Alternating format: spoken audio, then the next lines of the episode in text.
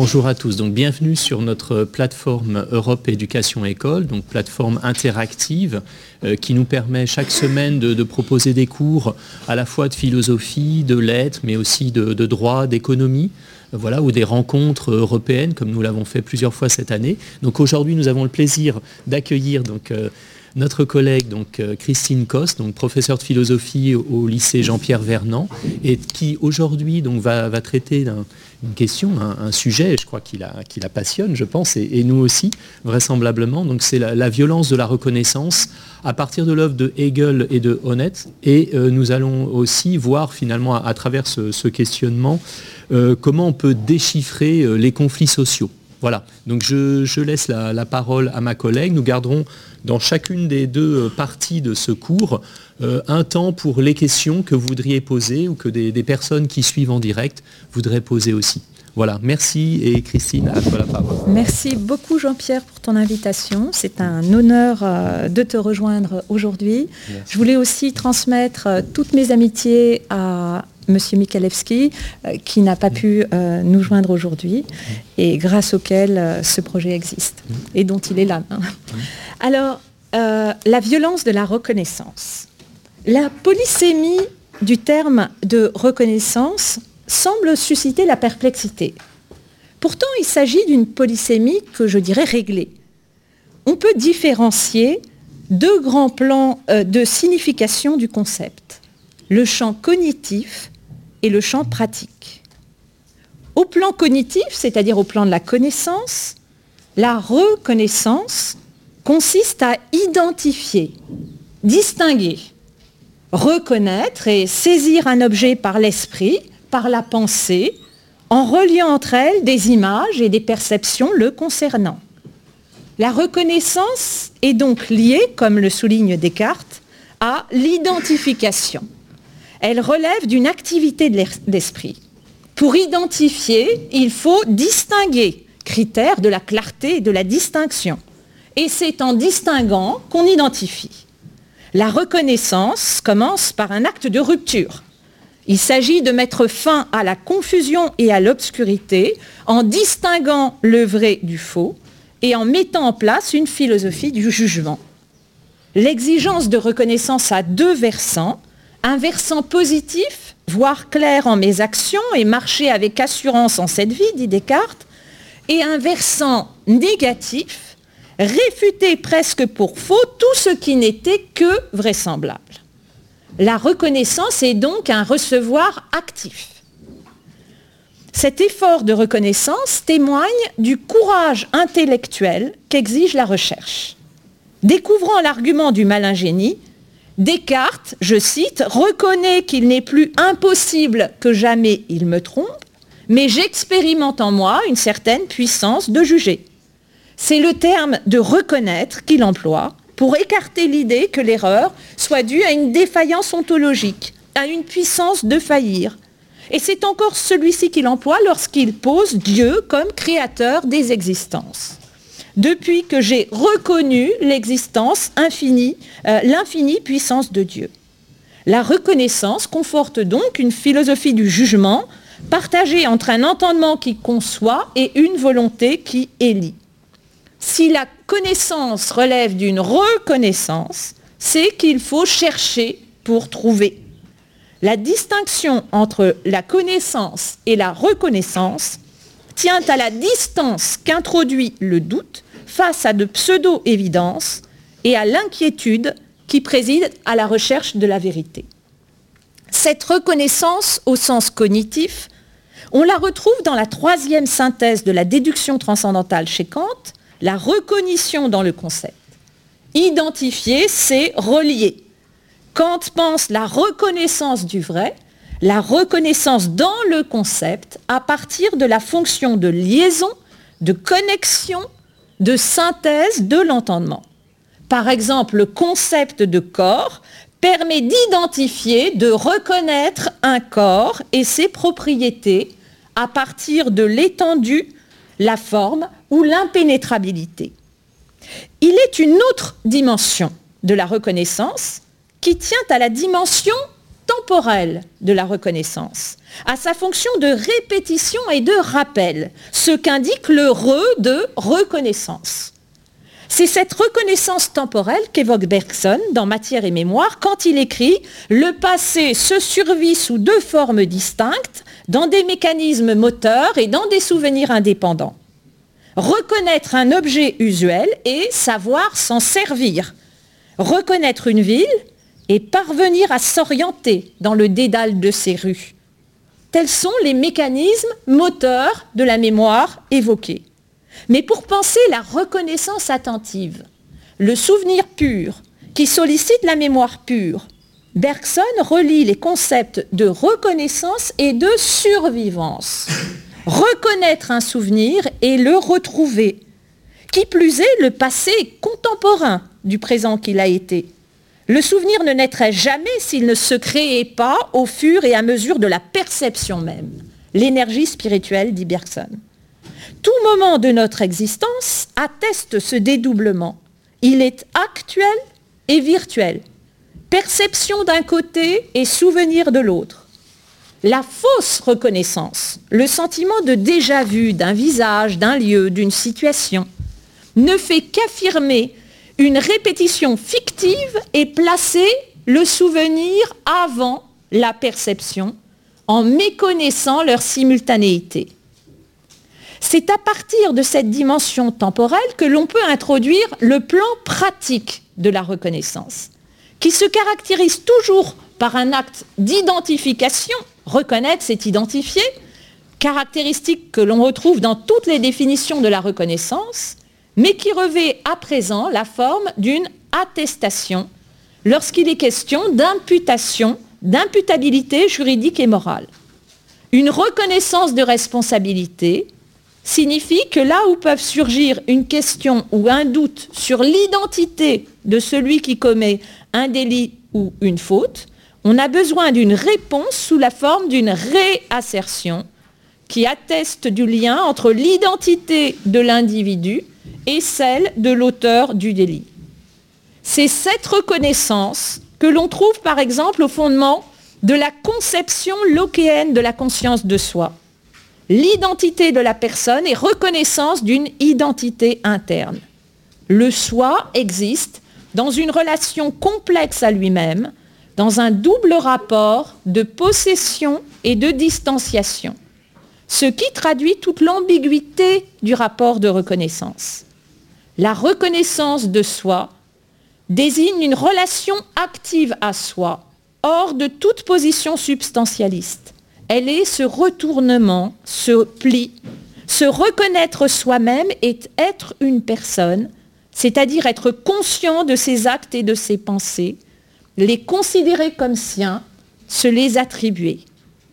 Être comptable de ses actes est une propriété liée à la réflexivité de l'esprit, de la conscience cette attribution-appropriation, cette reconnaissance est liée à l'imputation de nos actes et à notre responsabilité. Donc, reconnaître, c'est distinguer, identifier. Reconnaître, c'est relier.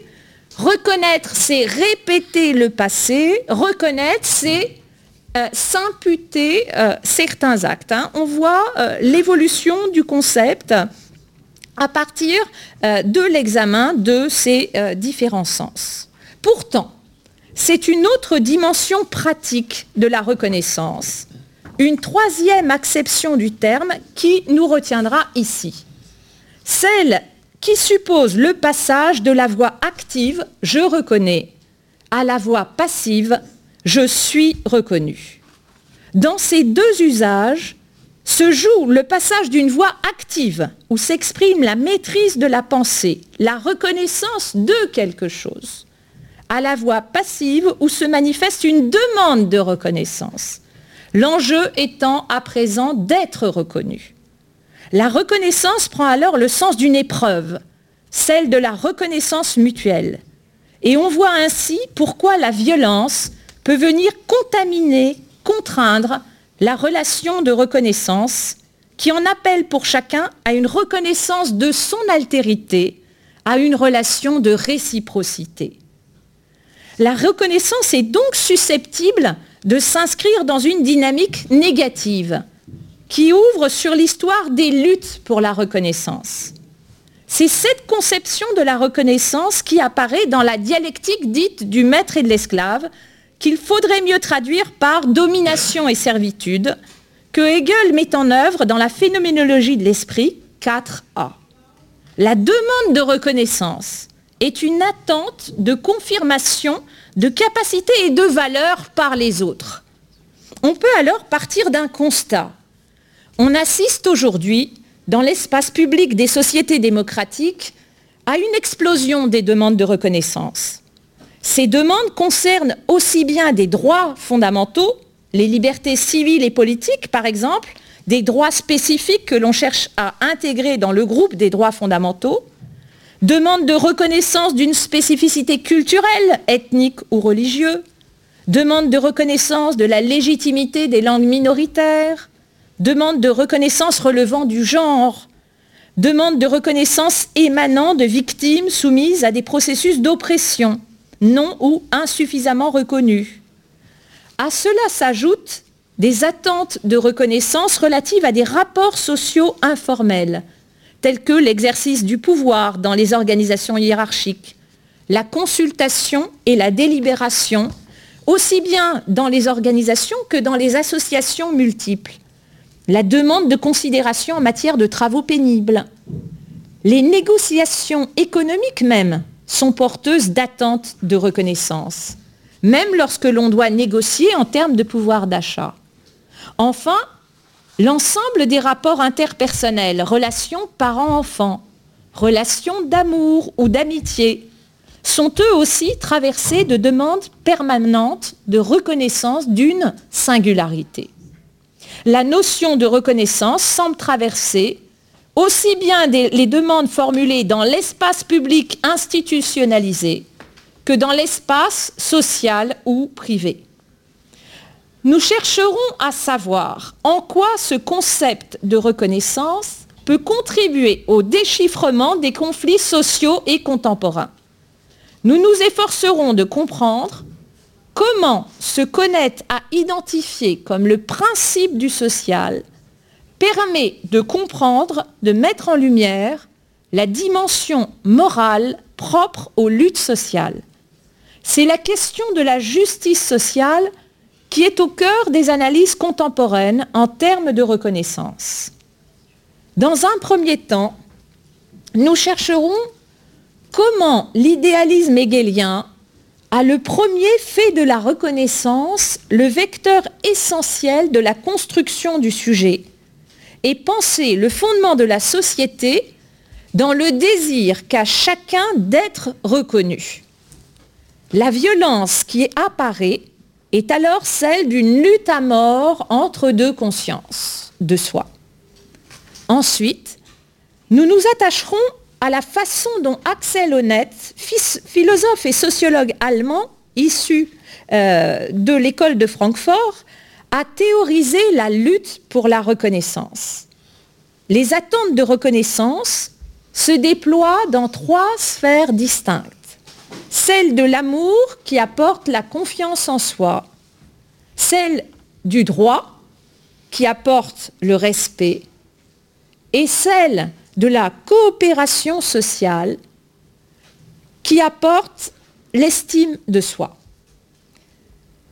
C'est bien alors la violence des expériences négatives, du mépris de soi, de la souffrance et de la méconnaissance qui rendent compte des quêtes de reconnaissance. Nous nous efforcerons de comprendre comment la théorie de la reconnaissance a renouvelé la question de la justice sociale en essayant non seulement d'analyser, mais aussi de transformer des, situations sociales et en se constituant dans l'articulation du normatif, ce qui doit être, et du descriptif. Ce qui fait toute la fécondité de ce qu'on appelle la théorie critique. Alors, qu'en est-il de ce moment hegelien Qu'en est-il donc de cette problématique chez Hegel euh, de la reconnaissance? La reconnaissance chez Hegel est toujours articulée à des problématiques plus centrales. Elle n'est pas un thème en soi. Elle est articulée donc à la conscience de soi, à la liberté, à l'état, à l'esprit avec un grand E. Elle n'est pas le thème direct de son analyse. Qui plus est, le traitement hegelien de la reconnaissance est plastique et évolutif. Il ne se limite pas à la dialectique de la domination et de la servitude, mais est à l'œuvre dans les écrits de jeunesse, période de Iéna, 1802-1807, dont la phénoménologie de l'esprit apparaît comme l'aboutissement, 1807, et survient à nouveau dans l'encyclopédie, 1816-1818, et les principes de la philosophie du droit, 1821.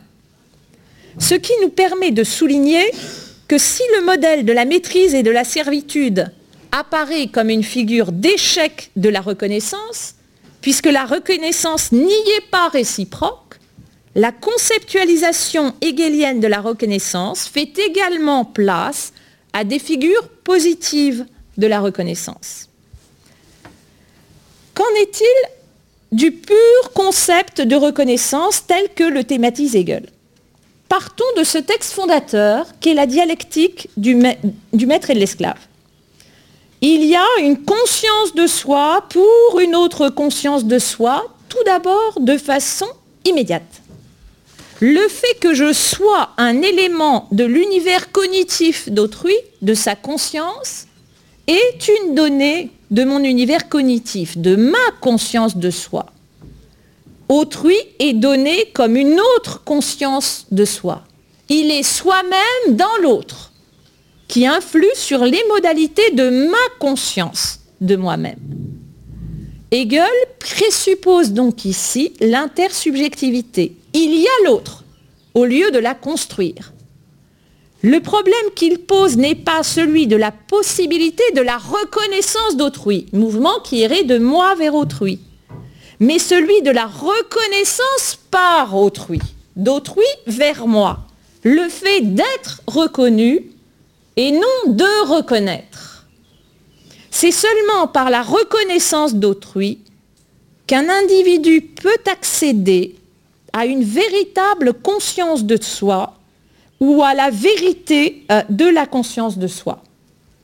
Cette conscience de soi ne désigne pas une conscience d'objet, se sachant elle-même distincte de ces objets comme l'a construit Descartes dans l'opposition Hein, dans la relation sujet-objet, mais la conscience par l'esprit individuel de son essence et de sa valeur. Le terme allemand de reconnaissance, anerkennen, contient non seulement l'idée de reconnaître l'identité de quelqu'un, mais aussi d'accorder de la valeur à quelqu'un. La vérité de la conscience de soi est celle de la connaissance de ce qui constitue l'essence de l'esprit, à savoir la liberté, et plus précisément la connaissance de ce qui constitue la véritable nature de la liberté. La thèse défendue par Hegel est que toute conscience de soi a une certitude de sa liberté, mais que c'est seulement dans un rapport de reconnaissance qu'elle peut élever cette certitude à la vérité. Toute volonté singulière donne une signification universelle ou absolue au but qu'elle poursuit, à ses contenus particuliers.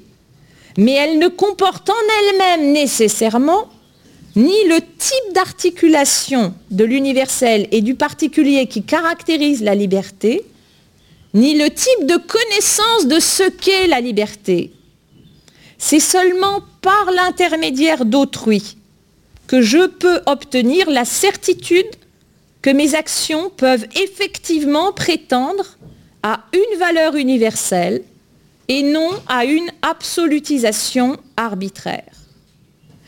Tant que je me contente de donner une valeur absolue à mes désirs, j'interdis à autrui de trouver dans mon comportement la conscience de sa liberté. je le réduis par mon comportement à une chose vivante, à un en soi, en même temps que je l'empêche d'attribuer une valeur universelle à mes actions et ainsi de me reconnaître comme une conscience de soi, un pour soi.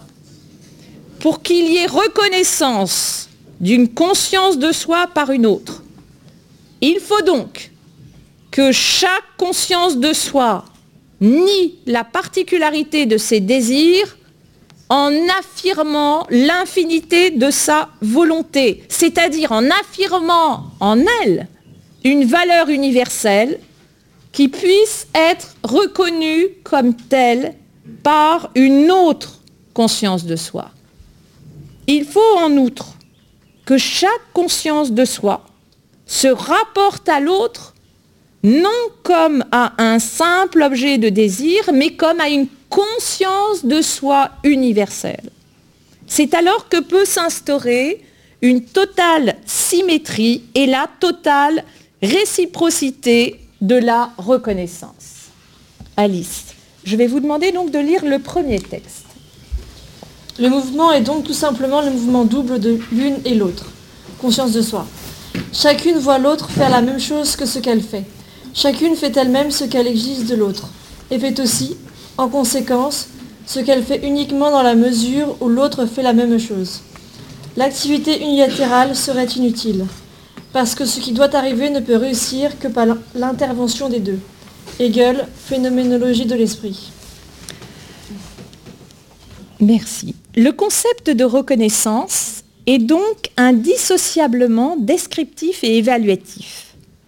Descriptif parce qu'il désigne un certain type de rapport entre les consciences. Évaluatif parce qu'il fixe un objectif qui ne peut être atteint qu'en satisfaisant un certain nombre d'exigences. Épistémologiquement, c'est-à-dire du point de vue descriptif, le concept de reconnaissance est fondamentalement relationnel. Il est constitué par un ensemble d'identifications, d'évaluations, d'attentes, de comportements. Qu'entendre par attente de reconnaissance?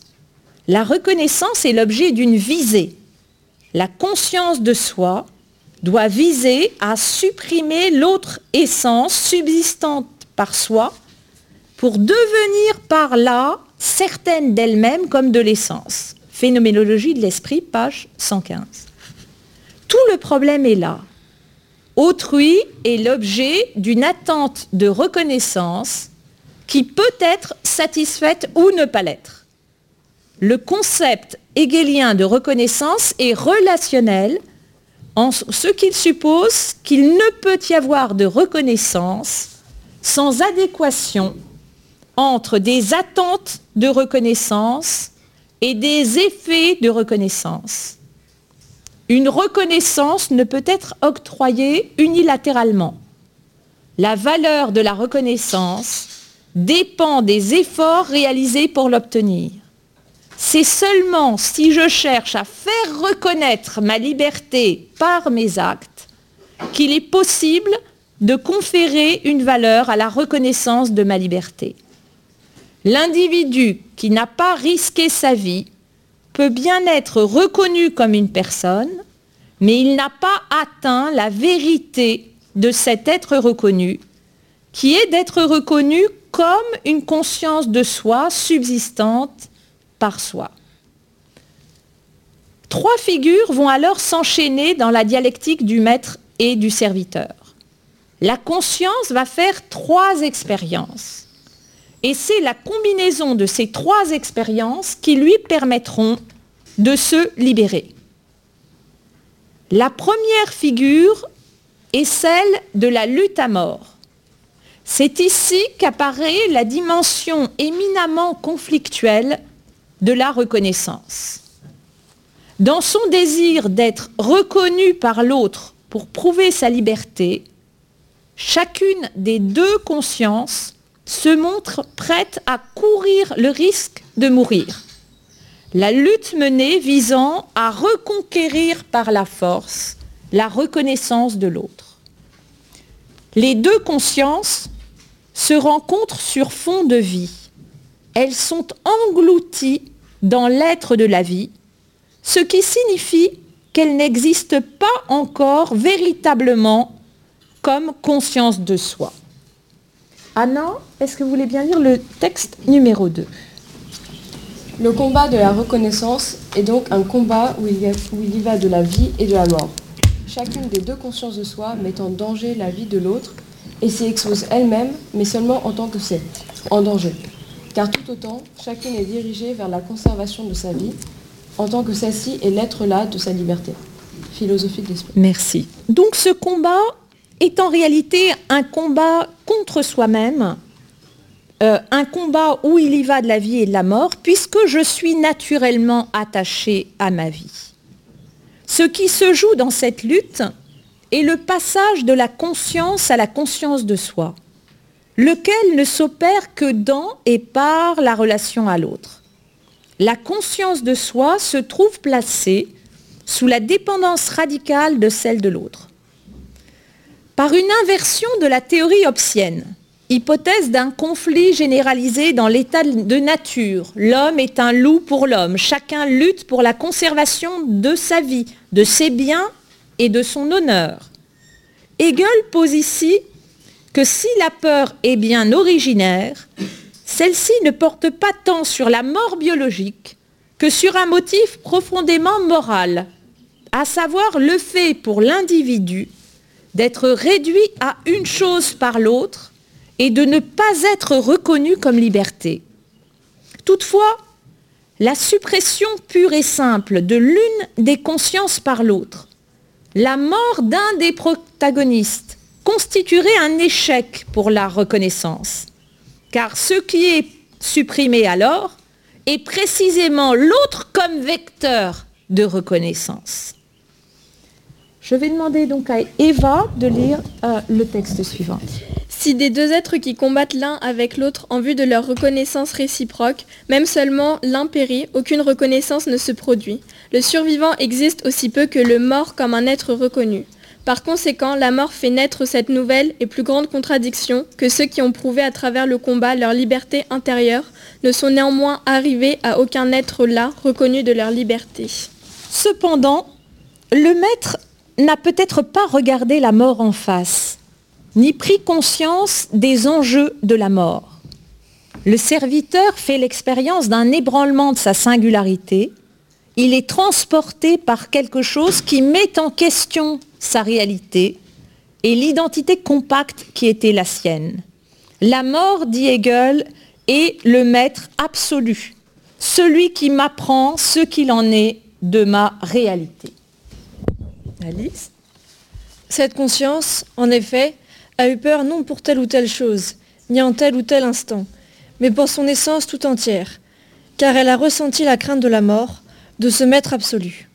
Elle y a été dissoute intérieurement, parcourue de part en part en elle-même par ce frisson, et tout ce qui était fixe en elle a tremblé. Or, ce mouvement universel pur, cette fluidification absolue de toute préexistence, c'est l'essence simple de la conscience de soi, la négativité absolue, le pur être pour soi, qui est ainsi accolé à cette conscience. Merci beaucoup Alice. Le serviteur continue à vivre, mais il vit dans l'aliénation. Il n'existe pas sur le mode de la liberté, mais de la choséité de l'en-soi. Il est la chose du maître et sa fonction est d'assurer la subsistance de celui-ci. Il s'agit d'un échec dans la mesure où la reconnaissance est unilatérale et inégale et non suivant le pur concept de reconnaissance réciproque. Dans l'asservissement d'une conscience à l'autre, l'une reconnaît l'autre mais n'est pas reconnue, le serviteur, l'autre est reconnu mais ne reconnaît pas le maître. Cette lutte telle qu'elle est décrite par Hegel est un échec en tant qu'elle aboutit à la soumission d'une des consciences, puisqu'au lieu de se résoudre en une intersubjectivité égalitaire, cette lutte aboutit à une dissymétrie qui va donner lieu à une seconde figure de la lutte pour la reconnaissance, celle de la maîtrise et de la servitude. La figure de la domination et de la servitude découle logiquement de la lutte à mort. Le maître est celui qui n'a pas eu peur de mourir et le serviteur celui qui est dans un rapport d'inégalité, de soumission avec le maître.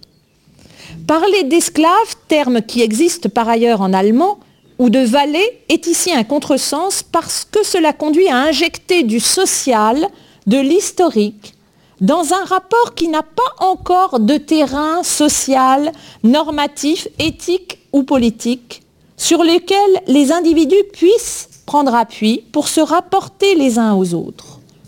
L'asymétrie des consciences est une forme pré-sociale et donc préhistorique, d'une certaine façon, du rapport entre les consciences, de l'intersubjectivité.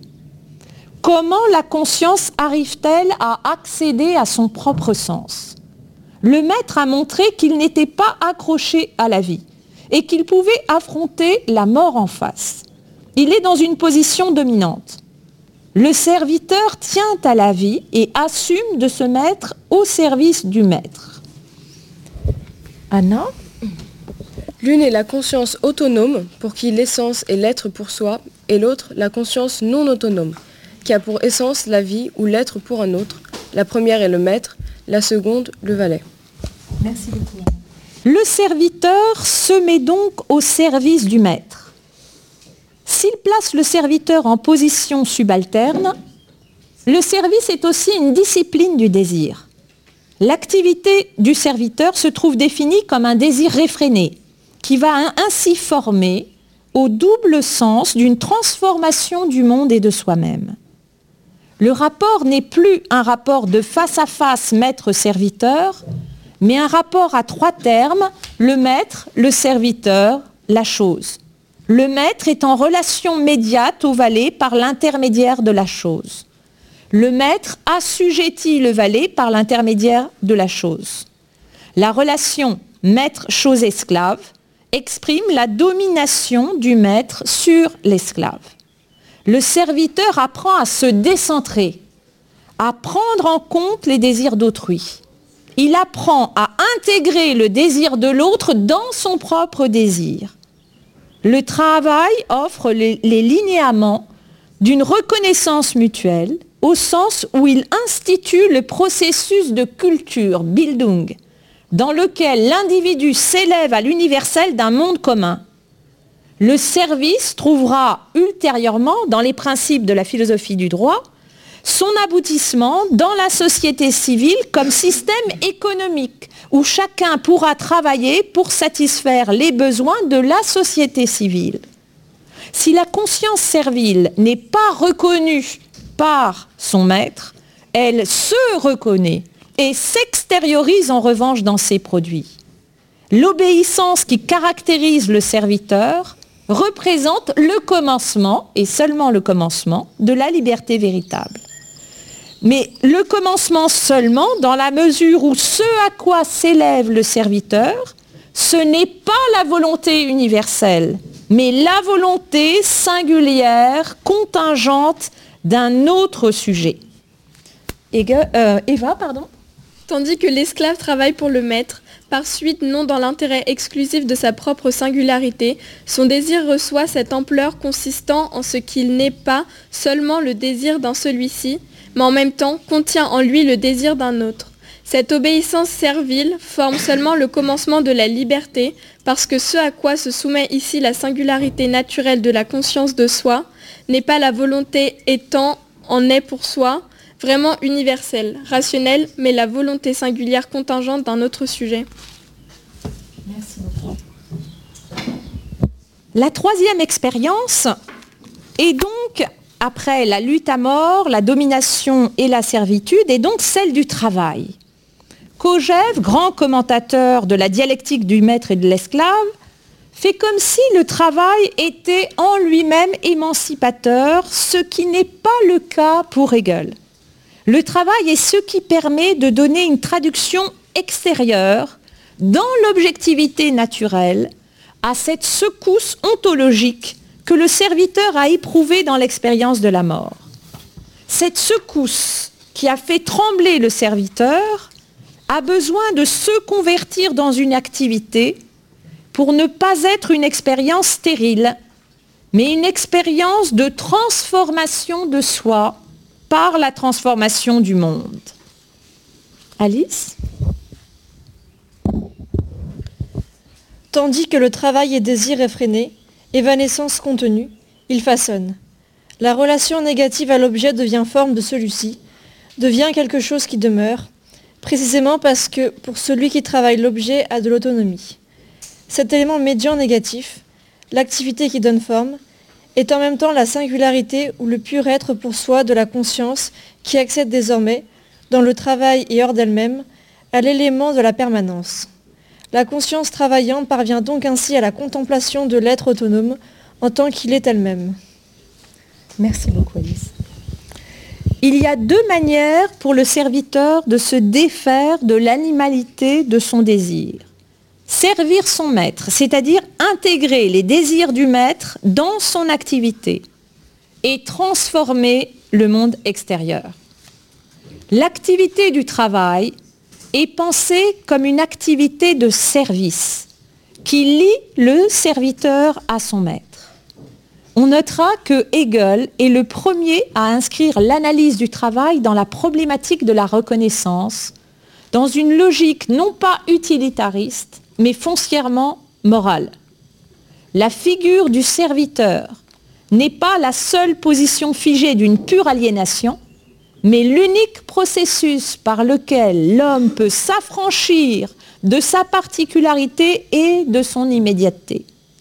En faisant du service la figure même du travail, Hegel montre que dans sa capacité à se détacher de son immédiateté pour répondre au désir d'un autre, la conscience laborieuse s'élève progressivement à l'universel, amorçant le passage à la conscience universelle.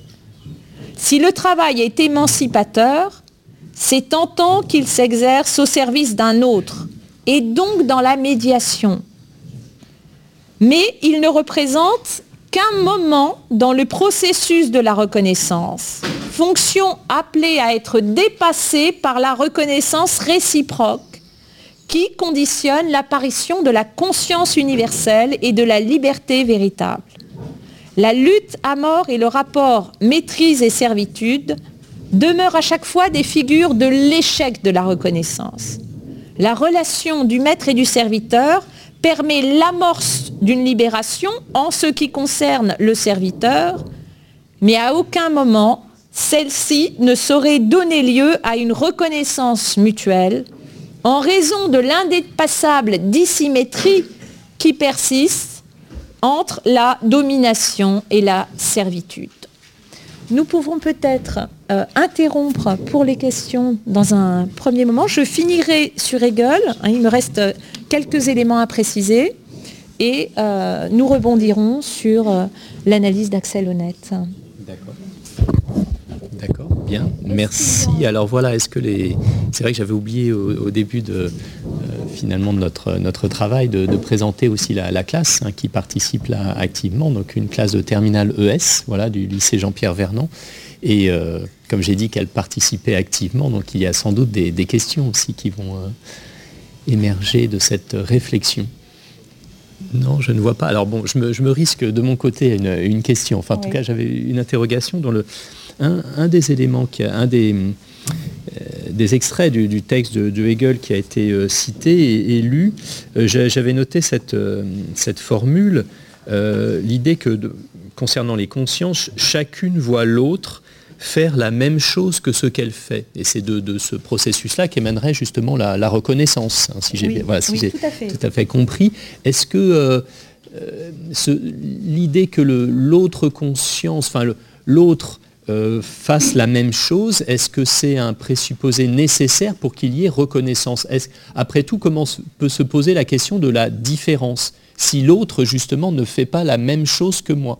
Si l'autre a un euh, peut-être que ce n'est pas les termes de, Hegel, même sans doute pas, mais euh, un autre fonctionnement, un autre, un autre comportement. Et si je ne me reconnais pas en l'autre, euh, comment celui-ci pourra-t-il aussi me reconnaître en quelque sorte? Voilà, je ne sais pas si la question euh, peut être pertinente à ce, stade-là, mais finalement, comment penser l'idée de, différence à l'intérieur de cette euh, dialectique? D'accord. Euh, l'enjeu dans la dialectique du maître et de l'esclave, c'est de passer de la certitude à la vérité. C'est-à-dire, lorsqu'il est question euh, de l'acte, du même acte, du même mouvement euh, de, chaque conscience dans leur quête réciproque de reconnaissance, il, s'agit de dire que chacune aspire à être reconnue comme libre. L'enjeu, c'est la reconnaissance de soi-même comme liberté. D'accord Et euh, la résolution du conflit se fera non pas dans la dialectique du maître et de l'esclave, puisqu'il y a dissymétrie, euh, mais dans une reconnaissance politique et institutionnelle euh, que l'État rendra possible. Euh, ce qui égalisera ultimement les consciences du point de vue hegelien, c'est la politique. donc, il n'y a pas à ce stade-là de réflexion sur la singularité. Il y, a une réflexion sur l'universalité de la liberté. Et il n'y a reconnaissance que par le passage par l'universel. Le passage par l'universel, le passage par le politique est la condition de possibilité de la reconnaissance. Euh, ce qui est intéressant chez Hegel, c'est qu'il permet euh, de penser euh, l'importance et le poids du politique dans le processus de reconnaissance. C'est une position spécifique. Maintenant, il me semble que dans la position que tu avances, tu te places au niveau euh, de l'intersubjectivité, d'une intersubjectivité qui ne passe pas nécessairement par la politique. Et, tu interroges le rapport euh, de euh, singularité et comment se fait la reconnaissance de la singularité? Je, dirais que par exemple l'analyse de Lévinas permet de penser une dissymétrie qui est positive, une dissymétrie qui rend compte de la singularité de l'autre. Mais, mais ce n'est pas la position de Hegel. Ça n'est pas vraiment pensé, ça n'est pas pris en compte en quelque sorte. oui, c'est pas, puisque l'objectif c'est l'universel. Hmm. Que, et dont la résolution ne sera possible que par le passage à l'État. Ultimement, la reconnaissance doit passer par l'institutionnalisation de l'État. C'est l'État qui rend possible l'universel. Et on verra que Honnête aussi va pluraliser les dimensions, c'est-à-dire que il n'y a pas un seul type de reconnaissance, ni une seule direction, j'allais dire, de la reconnaissance, mais tu as des champs différents où se joue la reconnaissance et les enjeux dans chaque champ sont différents. Voilà. Très bien. Merci beaucoup. Donc, euh, nous allons faire une, petite pause. Donc, encore merci euh, donc, pour cette première partie de la, réflexion à Christine Coste et à ses élèves. Donc, nous avons eu courte pause, hein, trois minutes, avant de, reprendre la réflexion. Voilà, merci à vous. Merci à vous.